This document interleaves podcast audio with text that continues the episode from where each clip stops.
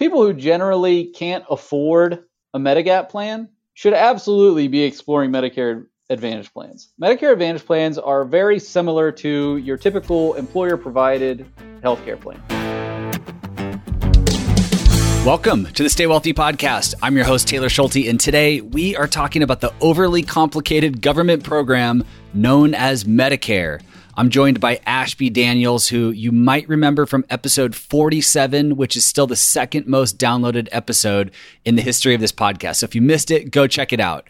Ashby is a fellow financial planner in Pittsburgh, and he recently wrote a book called Medicare Simplified: What Retirees Need to Know About Medicare in 100 pages or less.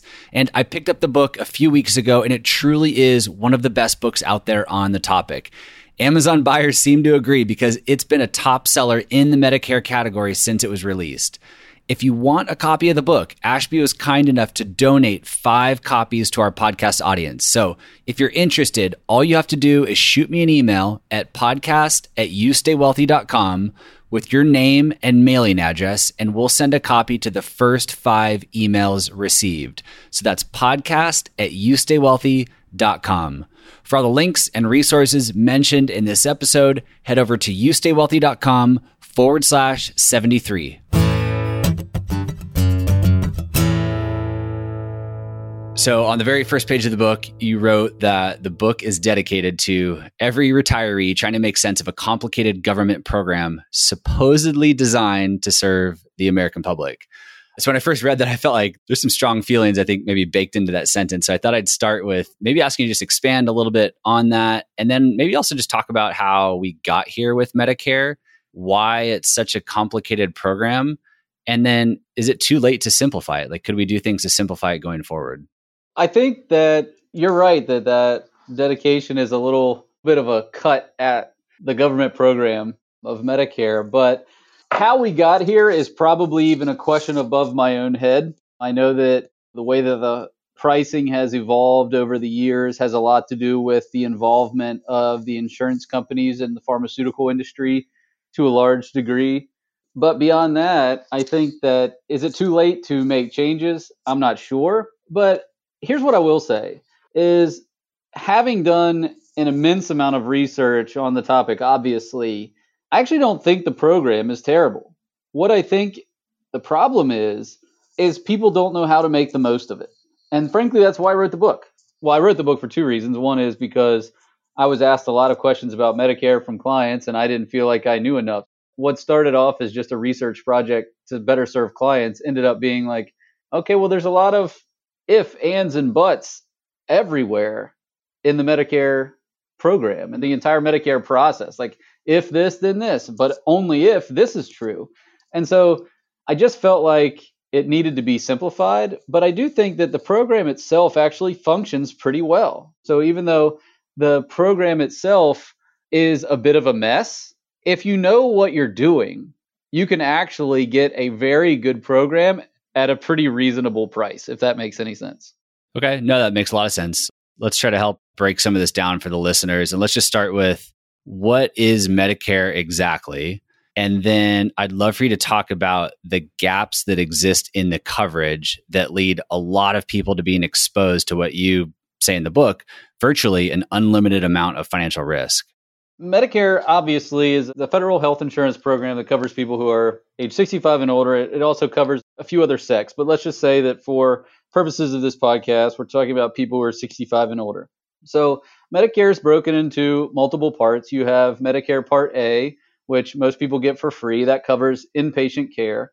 Medicare Part B covers outpatient care. Most people pay $144.60 a month, at least in 2020. But what happens is, let's just say that you're signed up for Part A and Part B. Where's the risk coming from? Because based on that short description, it would seem like, well, that might be all you need. The problem is that even once you have Parts A and B, that only covers about 80% of your medical costs. The other 20%, whether people realize this or not, and I'll hazard a guess that most people do not know this, they are on the hook for the remaining 20%. And I don't know what the last time is that you looked at a summary of benefits bill that you got from a hospital or your physician, but healthcare is not cheap. I think I used as an example in the book, if you are diagnosed with cancer or some disease that requires any kind of a hospital stay, it does not take long to rack up $100,000 in medical bills. If all you have is part A and B, you're on the hook for about $20,000 of it. So there is no cap whatsoever. And that's why I say the risk is limitless. There is no cap whatsoever on your share of the medical costs. And I equate a lot of the bankruptcies that happen, particularly to retirees, to medical costs and not being adequately prepared for making the transition into Medicare and all of the things that go along with that decision. So there are some ways to fill that gap and better protect yourself against that risk, which we'll talk about in a little bit. If somebody wants to understand every nuance between the different parts, part A, B, C, D, they can grab the book and read through those chapters. But are there any other maybe misconceptions around these different parts, what they cover, what they don't cover, in no particular order, but are there any that like really stand out that typically surprise retirees when they first start learning about all these different parts of Medicare? The one misconception I found is that a lot of people hear that Medicare Advantage plans are called Part C, which is true. Medicare Advantage plans are called Part C, but that is not part of the actual government-provided Medicare program. And so that tends to confuse a lot of people where they think that, well, they must get a Medicare Advantage plan because that's obviously Part C. But in reality, there is what's called a Medicare Supplement Plan, generally referred to as Medigap. That is an alternative option. And frankly, for a lot of the people whom I serve, whom you serve, probably many of whom listen to this podcast, in a lot of cases, a Medicare Advantage plan is not the ideal health insurance program for retirees, particularly if you're going to travel. There's a lot of kind of underlying ideas of when one plan might be better for somebody than another. But as far as misconceptions go, I think that a lot of people believe that Medicare Advantage plans are part of the government program, and in fact, they are not. Well, I was going to save the Medicare Advantage bashing till a little bit later, but since you went there, let's tackle it now. So there's a lot of misconceptions around Medicare Advantage plans. And you note this in the book that they are the only plans that you'll see advertised on television, online, and magazines, so much so that retirees start to believe it's their only option. And what happens is, as you know, they end up in some insurance agent's office and they're about to sign off on this insurance policy that helps this agent meet their sales quota for the month. And they don't even realize that there are other, maybe better options out there. So maybe just talk more about the Medicare Advantage plan, the conflicts that exist, and then maybe who is and isn't a good fit or a good candidate for a Medicare Advantage plan. Medicare Advantage plans, I hesitate to use the word bashing so much as not transparent, which in a world of financial services, which is generally characterized as not transparent, I tend to take non-transparency personally. So Medicare Advantage plans are not the most transparent plans. There's a reason why people who are, say, 64 and a half start to get thousands of pieces of mail and unwelcome phone calls from insurance agents. And that is because the Medicare Advantage plan is an absolute cash cow to the insurance industry. And this comes back to one of the books that I read was Get What's Yours for Medicare by Philip Moeller. I hope I said his name correctly. I apologize if not. He mentions in his book, and he's somebody who has been intimately involved with the Medicare program and worked with a lot of the government agencies and resources. And he indicated in his book that every Medicare Advantage plan per enrollee, every Medicare Advantage plan that is sold, that insurance company is getting about $10,000 a year per enrollee. So if you are, say, 64 and a half, and you get something from UnitedHealthcare every single week until you turn age 65 and a half, they will make up whatever their mailing costs are, printing costs, everything within the first year because they're going to get a $10,000 distribution from the government cash cow that is Medicare. That's not to say that Medicare Advantage plans are bad. They're just not transparent. So where I'm going with that is I can't confirm that number. And I can tell you that for hours, I tried to confirm that number via Google, via reading every government website. And it is very clear that these Medicare Advantage plans or Medicare Advantage insurers are getting this style kind of kickback, if you will. But it is so not transparent that in multiple hours of actively looking, I couldn't find the exact number. It says thousands. It's just very not transparent yet again. And so that's my problem with it. But that's not to say that it's all bad. But that is why you can get a Medicare Advantage plan at zero premium. So when you watch CNBC during the day, you'll see Medicare Advantage plans being advertised as zero premium. That's how they can be zero premium, because the government's paying your premium. They're paying about $10,000 a year for your coverage. So you might say, well, why not just get that? The reason is because it may not provide the coverage that you're looking for or that you're expecting. But who might a Medicare Advantage plan be for, as your question, which is people who generally can't afford a Medigap plan should absolutely be exploring Medicare Advantage plans. Medicare Advantage plans are very similar to your typical employer-provided healthcare plan. So if you're somebody who either may not have saved as much, or you really just don't leave your general area. Like, let's just say that I have family members who almost never, ever leave where I'm from. Well, then a Medicare Advantage plan will be fine for them, because they're never going to be outside of the network. But if you're going to be somebody who travels, if you're going to be somebody who may have more extensive healthcare costs, you're somebody who already has some significant pre-existing conditions, Medicare Advantage may not be the right plan. But Medicare Advantage plans absolutely have a home in the world of retiree healthcare. And I certainly don't want to only bash them. They provide a much needed service for a significant section of the population. But as a general rule, for the type of person who's probably listening to this podcast, or the type of people who we're typically working with, in most cases, I'll hazard a guess that a Medicare Advantage plan probably isn't the right choice. You mentioned that a company like UnitedHealthcare might be sending out these advertisements to retirees as they approach age 65. I can't imagine UnitedHealthcare being the only insurance company sending those out. So can retirees shop the market for these Medicare Advantage plans? Can they pin some of these companies against each other to get a better price? Or is it just a flat static price for everybody? I don't know that answer in terms of, can you negotiate a better price? I am 100% sure that there are no shortage of insurance companies that are willing to offer you a Medicare Advantage plan. I mean, there's a reason you get thousands of pieces of mail at that point in your life, and that's because there's so many insurance companies competing for that business. But if I was going to be looking for a Medicare Advantage plan, one thing I'd be looking at is the plan ratings. So all of these different insurance companies and their respective plans are offered a plan rating between 0 and 5 stars. I'd probably stick with the 4 to 5 stars.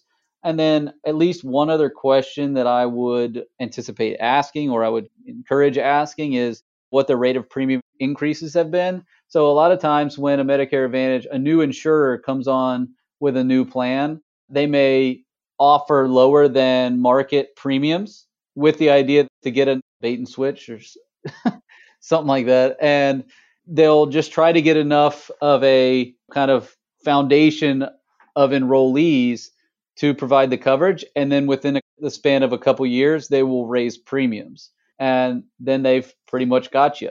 So I would just say to be wary of new insurance plans that are just coming onto a platform. I would stick with the higher rated plans, and I would be curious of a plan's proposed increases or history of premium increases. And what if you're listening to this right now and you feel like you've chosen the wrong plan? What are the rules around changing plans? How do you go about doing that? And is there any pitfalls to watch out for? So if you've been in a Medicare Advantage plan, I mean, generally speaking, I don't know of too many people who have signed on for Medigap and then have moved over to a Medicare Advantage plan. And there's reasons for that, which we can go into if you'd like.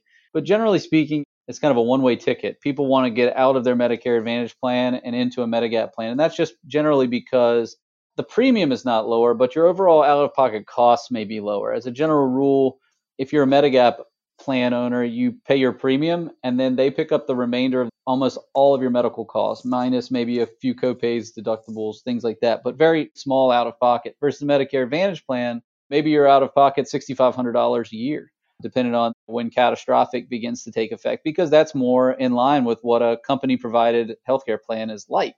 So to get back to your question, if you're in a Medicare Advantage plan and you're looking to make the switch, basically, if you enroll at age 65 in a Medicare Advantage plan, you're basically given a 12-month trial period.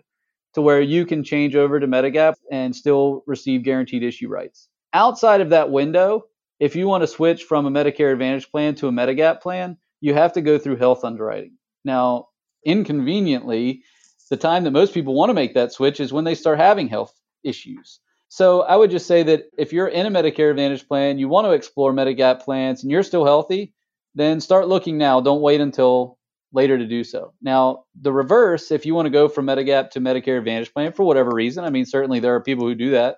You can kind of do that at will during any open enrollment period. So, because if you think about it, these Medicare Advantage plans, going back to the kind of government cash cow, they want you and they will take you in almost all cases. So we'll just leave it at that.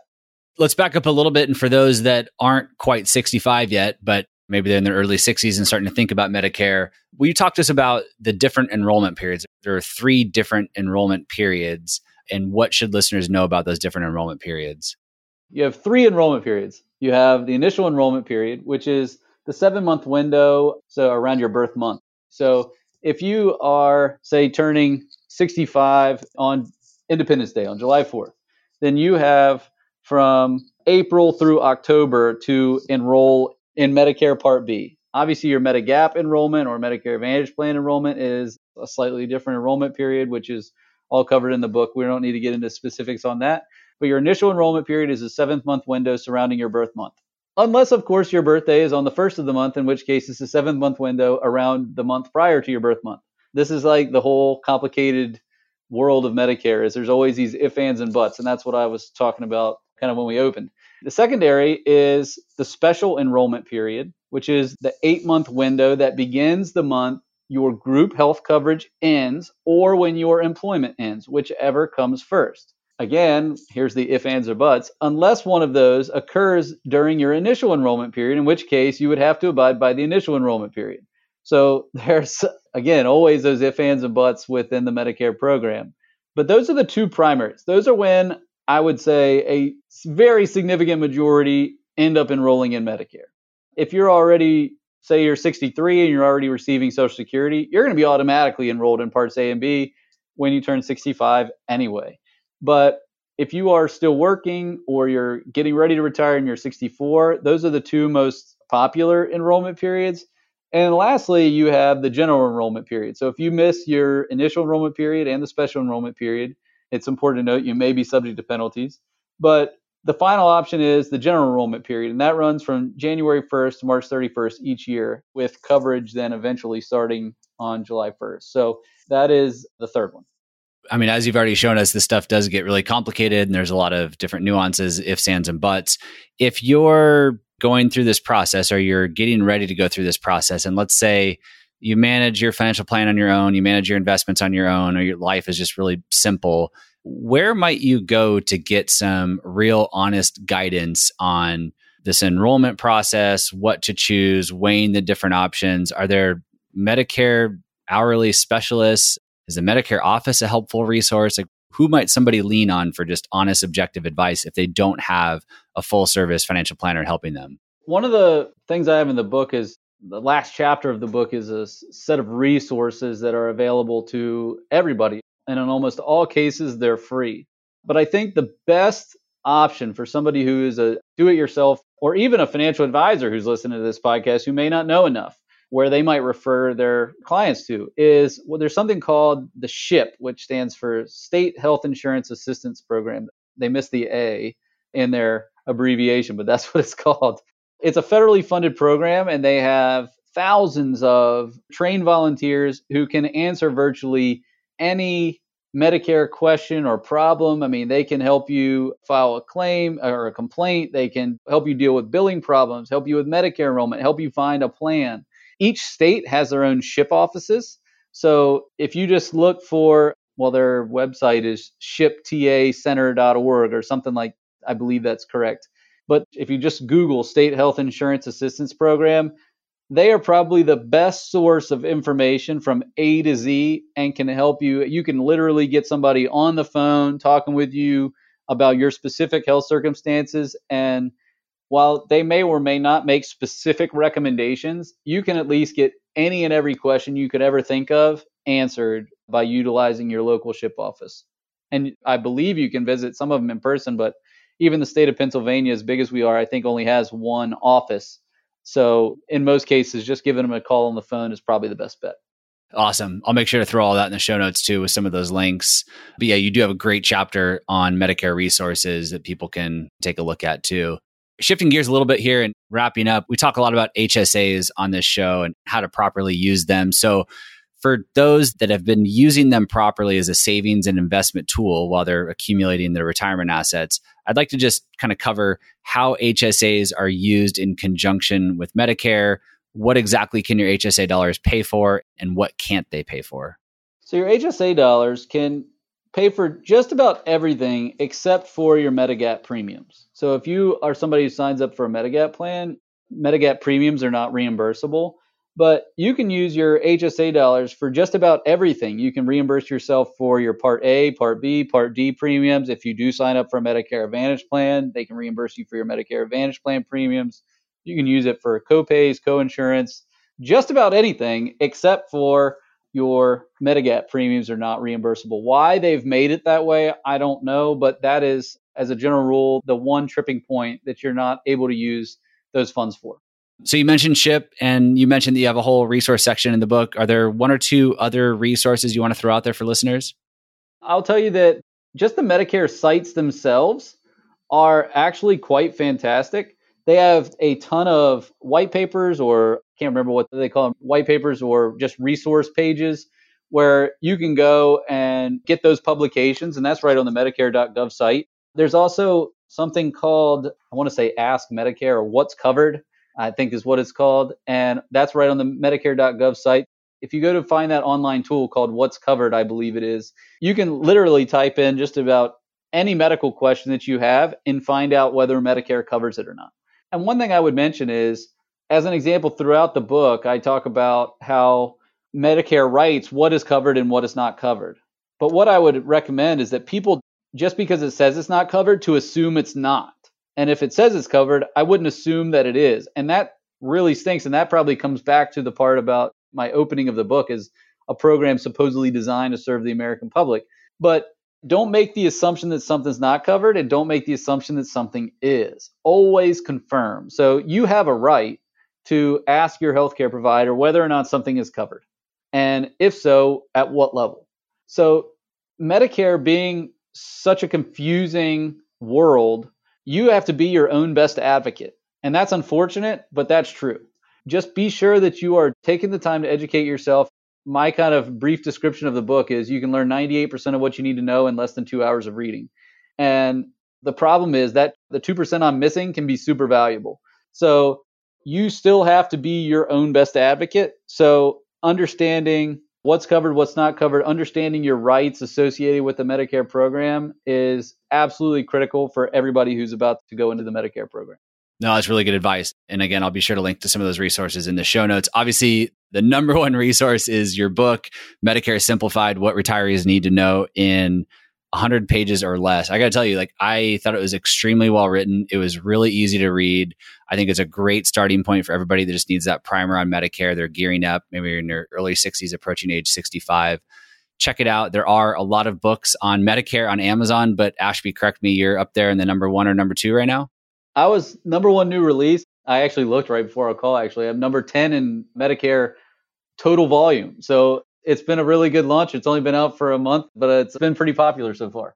Love it. Well, everyone, this is Ashby's second time on the podcast. So let's support him. Go out there, check out his book, buy it, leave him a review. We'll be giving some copies away to listeners, as you guys know, as I mentioned in the intro. So let's support him. Let's keep this going. If anybody else wants to reach out, where can they find you, Ashby? You can just go to RetirementFieldGuide.com. That's got all my contact information. And feel free to reach out if you have questions that I can help answer. I certainly am more than happy to be a resource to your audience and happy to answer any questions anybody has. Awesome. Thanks so much for joining us today. Thanks for having me, Taylor. I appreciate it as always. This podcast is for informational and entertainment purposes only and should not be relied upon as a basis for investment decisions. This podcast is not engaged in rendering legal, financial, or other professional services.